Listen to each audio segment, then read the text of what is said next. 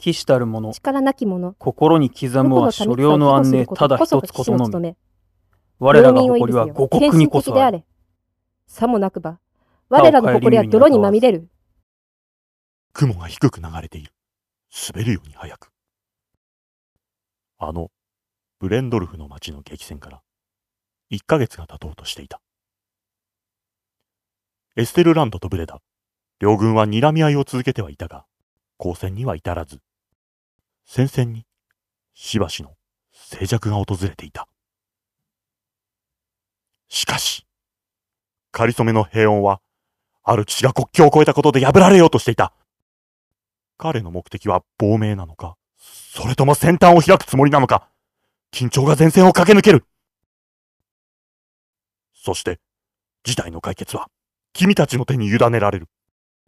戦争再開か、停戦継続か。だが、ほとんどの者は、まだ知らない。その裏で、何が起こっていたのかを。闇の鎖は、静かに遠さをはみ、過去は、やがてその姿を表す。お父様が名誉ある戦死を遂げられ、私が後を継いでまだ1ヶ月だ。その鎧に身を包む者は、私がすべて殺す。好きだということを、お前の安っぽい正義感は、とてもよく知っているのだ。ともどしがたい。でも肉だな。言えない己。のモラルを全モレメル崇高であるお前はどうしちまったんだ仲間同士の殺し合いを少し止め考えよ。られない。捧げよ聖婚。今宵は殺戮の宴なり。君が守るべきものは、果たして。ラジデシナ、誇りの所在。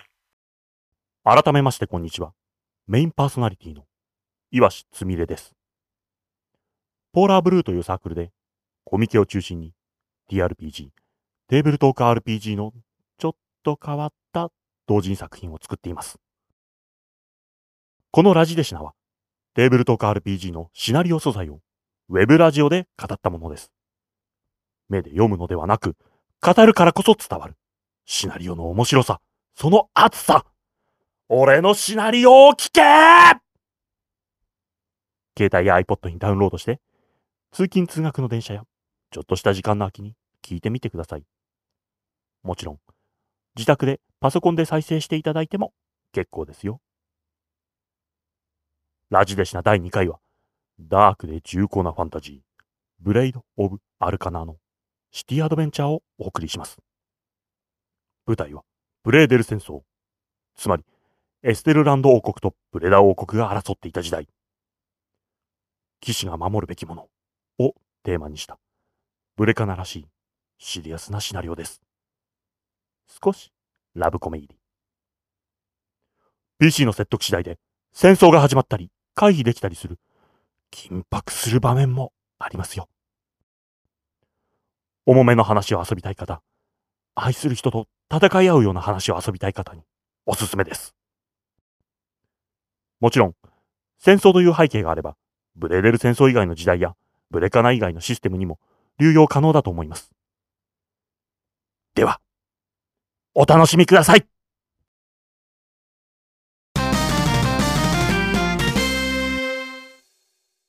シナリオは、先ほどもお話しした通り、エステルランド王国とブレダ王国が戦争している時代です。少し固有名詞が多いかもしれませんね。覚えにくそうなものは繰り返し説明するつもりです。PC1 はエステルランドのゼークトベルグという都市。そこを本拠地に置く騎士団。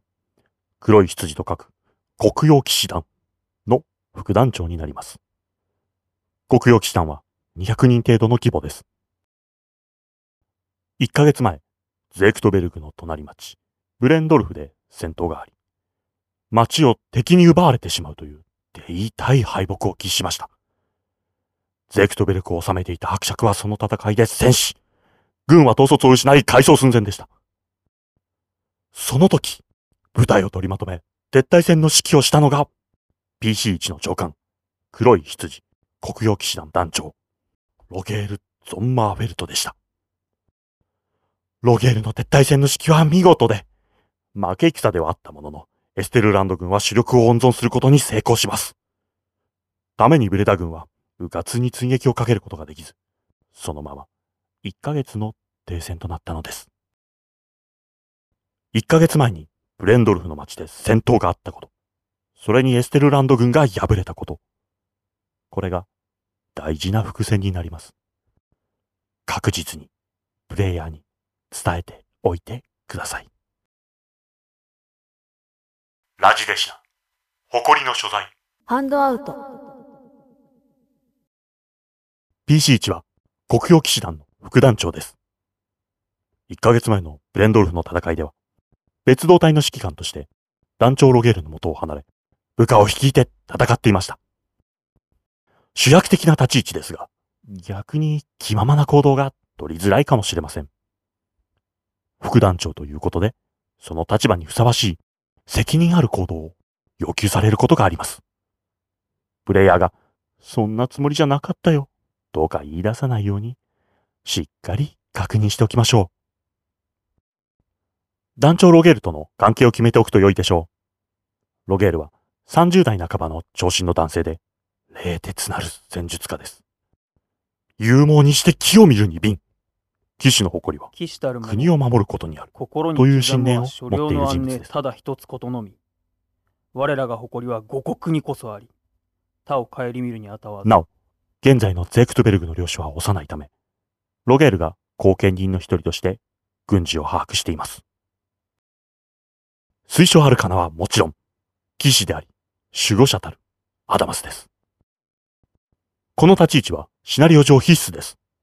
はっきりと職能としての騎士に従事している必要があります。アダマスだけど騎士じゃないよ。では、支障をきたしてしまいます。シナリオ因縁は、同じく黒曜騎士団の騎士で、前団長の娘である、イズベルガ・ベンツェルです。手伝えと言うならば、仕方ない。手伝ってやろう。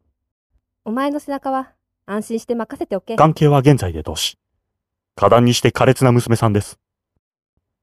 望むなら、幼馴染にしてやってもいいです。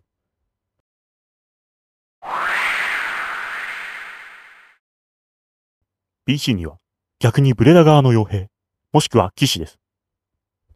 かつて傭兵として肩を並べて戦った友人、トレンメルが、現在、ブレダ王国の飛行機騎士団の騎士となっており、その縁からブレダ側に加わっています。1ヶ月前の戦いの後、補充兵員としてブレンドルフへ派遣されてきました。今回のシナリオでは、緊張をはらんだ国境線をみだりに破り、エステルランドへと侵入したブレダ騎士を追うことになります。推奨あるかなは特にありませんが、戦場において求められる能力は必須です。シナリオ因縁は、そう、トレンメル。傭兵じゃ、いつまで経っても使い捨てだ。なんとか騎士に取り立ててもらわないとな。関係は現在で友人になります。なお、関係を恋人や家族にすると、セッションが紛糾してまとまりきらない危険性があります。友人が望ましいでしょう。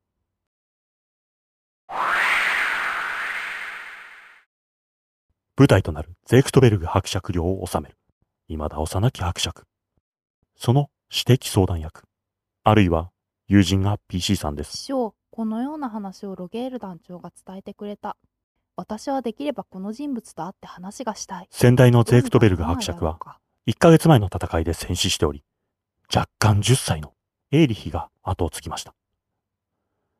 もっとも、実験は後見人となった重臣たちが握っており、今はまだ名目的な領主に過ぎません。したがって PC さんには、領地経営における直接的な政治的影響力はほとんどありません。幼い伯爵の心の支えといった程度でしょうか。ですから、風来呆然した美死であってもいいでしょう。逆に、普代の一族であり、今はエリヒ伯爵の力は弱いけれども、成人した暁には、といった夢や野心を持っていても面白いでしょうね。見識が豊かで、物事に対する自分なりの信念が求められる立場です。今回の事件では、解決の道筋を描き、他のキャラクターをその道筋にどう乗せるか、といった立ち回りをするかもしれません。推奨あるかなはありません。ただ、このシナリオでは唯一非戦闘系の PC を選べますので、そういう PC をやりたいプレイヤーは PC さんを選ぶといいでしょう。シナリオ因縁はエーリヒ伯爵です。関係は現在で幼子。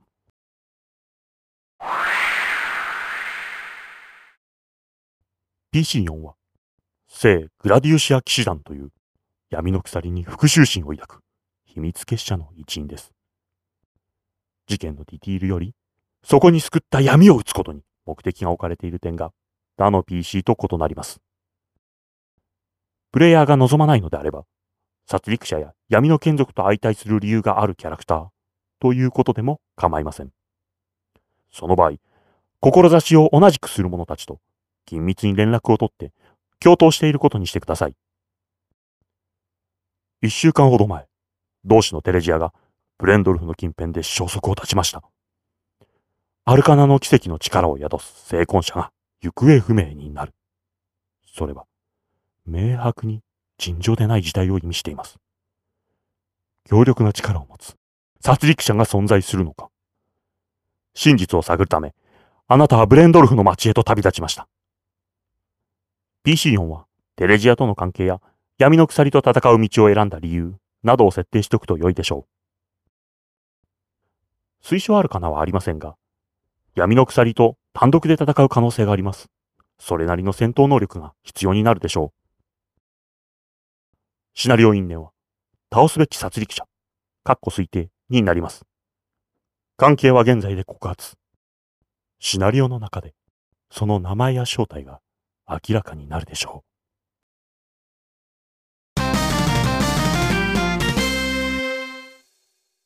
ブレイド・オブ・アルカナは、神の力の宿った傷跡、聖魂を持つ PC が闇の鎖に見入られた殺戮者と戦う RPG です。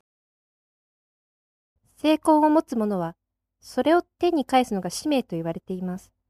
しかし、すべての成功を持つ者が、成功を天に返そうとしたわけではありませんでした。闇の鎖は囁きます。もっと、成功を手に入れ、力を得るのだ。そうすれば、お前の願いは何でも叶うぞ。その誘惑に屈した者は、他の成婚者を殺めてその成婚を奪い取ります。やがて狂気に見入られ、さらなる力を得るために人を殺める殺戮者へと落ちていくのです。殺戮者を倒し、その肉体にとらわれていた成婚を解放する。それが、成婚者、刻まれし者と呼ばれる PC たちの使命なのです。しかし、お忘れなきよう。解き放たれた成婚。あなたがその気になれば、それに手を伸ばし、我がものとすることは、とても容易だということを。ラジデシナ。誇りの所在。導入ステージ。導入ステージは PC4、2、1、3の順で行います。固有の情報が少ない PC を先に行い、全体の共通情報をそこで渡すようにしています。そうすることで、各心の時間が均等化するように起としています。なお、導入ステージは新プレイヤー以外登場禁止ですのでご注意ください。遠目にも平和な街でないことが見て取れた。ゼークトベルク領内の小さな町、ブレンドルフ。ぐるりと街を取り囲むように設営されたテントは、中に入りきらない兵士たちのものだろう。広場には柵と土塁が築かれ、騎兵の突入を許さぬようになっている。戦争そのものは小康状態にあるとはいえ、ここはまさに、ブレーダとエステルランドが国境を争う最前線。戦乱の気配が、そこここに漂っていた。事実、ブレンドルフはつい先月までステルランド領であったが、今はブレダが支配下に収めているとのことだ。しかし、あなたにとって大事なのは、テレジアが消息を絶ったのが、おそらくこの町だということ。戦争の背後に、うごめく闇をこそ、あなたは駆り立てに来た。この導入シーンでは、戦争の状況をプレイヤー全員に伝えるとともに、PC4 の目的を提示します。最初のシーンは様子見するプレイヤーも多いですから、GM は多めに語ってしまってよいでしょう。まずは、ルーカスという闇に落ちたウルフェン、狼人を探そうと思っている。現時点では唯一の手がかりであるこの男は、テレジアからの最後の書状によれば、ブレンドルフ滞在中に確認された成婚者とのことだ。ルナ、つまり盗賊として悪名を馳せており、どうやら成婚の力を利用して仕事に励んでいたらしい。テレジアはこの者と戦い、そして敗れたのか。ハンドアウトでも話しましたが、成婚を持つ者、成婚者は強大な力を持ちます。その成婚者の消息がわからなくなる。ということは、成婚者以上の力を持った存在と遭遇し、殺められている可能性があります。プレイヤーがブレカナに詳しくないのならば、ここまで説明して、敵は強そうだよ、というプレッシャーを軽く与え、ビビらせておくと楽しいでしょう。君一人では勝てないかもしれない、という示唆をしておくと、後ほど他の PC と合流する動機になります。そんな調査の最中、街路をかける完全武装の物々しい一団が近づいてくるのが見える。その数は10に満たないほど。戦闘の人物は漆黒のフルプレートを身にまとい、兜の綿棒を下ろしているので、その表情を伺うことはできない。ここで、事情通判定に成功すると、その漆黒のフルプレートが極用騎士のものであることに気がつきます。さらにもう一度成功すると、エステルランドの極用騎士の鎧を着た者が、ブレダの手工機騎士を率いている。という奇妙な点に気がつきます。またすれ違う瞬間、聖魂の共振が発生します。聖魂の共振、共に震えるとは、闇の鎖の気配に聖魂が反応する現象です。聖魂が光ったり、そこから血が出たりします。ベルセルクのガッツの楽印みたいな感じですね。この共振により、すれ違った一団の中に闇の鎖に囚われた殺戮者が混じっているということがいきなり判明します。この中にテレジアを殺した犯人がいるのでしょうかそれとも、それとは別の殺戮者が、この一団を追うのか、それともテレジアの調査を優先するのか、その判断は PC 次第です。その判断を描写したらシーンエンドになります。結論がすぐ出ないようなら、ここでシーンを終了し、他の PC のシーンをやっている間に考えてもらいましょう。なお、なるべくここでは戦闘を起こさないでください。切りかかりたい PC もいるかもしれませんが、追いかけて新エンドという形にしましょう。続いては PC2 です。同じくブレンドルフの街。時間は PC4 の導入のしばらく後です。この時、PC にはトレメルの国境審判を知りません。ブレンドルフの戦いの直後、君は兵員補充でこの町へやってきた。かつて傭兵として肩を並べて戦った友人トレンメルの誘いに応じ、ブレダ側に雇われて国境付近の町に留まって、早1ヶ月。そろそろ小競り合い以上の戦闘が起こる気配を感じつつも、昼過ぎに今や手工機騎士団員となったトレンメルの兵舎を訪ねてみると、彼の部屋の中にはなぜか、この駅士及び手工機騎士数名の姿が。いなくなったのだ、トレンメルが。今朝の教練に現れなかったので、不審に思って部屋を訪ねてみれば、この通りもぬけの殻だ。酒場から召喚まで探してみたが、未だ所在がわからない。さらに何人かの団員も行方をくらましている。こうしているのかは、まだわからん。手工機騎士は戸惑い。一方、この駅士は、ありありと不満を表明します。何がわからんだ脱走に決まっているだろう。忠誠心の怪しい奴らだからな。トレンメルが見つかったぞ国境を越えようとしているところを見とがめられ、拘束しようとした兵士を殺して、エステルランド側に逃走したらしい他の団員たちも一緒だ見たことか。明らかに脱走だろう。陛下に厚遇された恩も忘れ、エステルランドに寝返ったに決まっている。思考機騎士、ため息。この駅士を無視して PC に語りかけます。お前にも心当たりがないわけじゃないだろ言われてみれば、ここ数日のトレンメルは明らかに様子が変でした。あらぬ方に視線をさまよわせて銃を眺めていることがあり、そうかと思えば突然激しい怒りをあらわにしたり、また急に涙を流したりと、情緒の安定性を欠いていました。不審を問いただした際には、まるでそのことを覚えていないかのように振る舞っていましたが、しかし、部屋に唯一残されていたのは、飛行機騎士団のクレストとリボン付きの防具。PC2 がトレンメルの脱走を知り、途方に暮れたところで、新エンドです。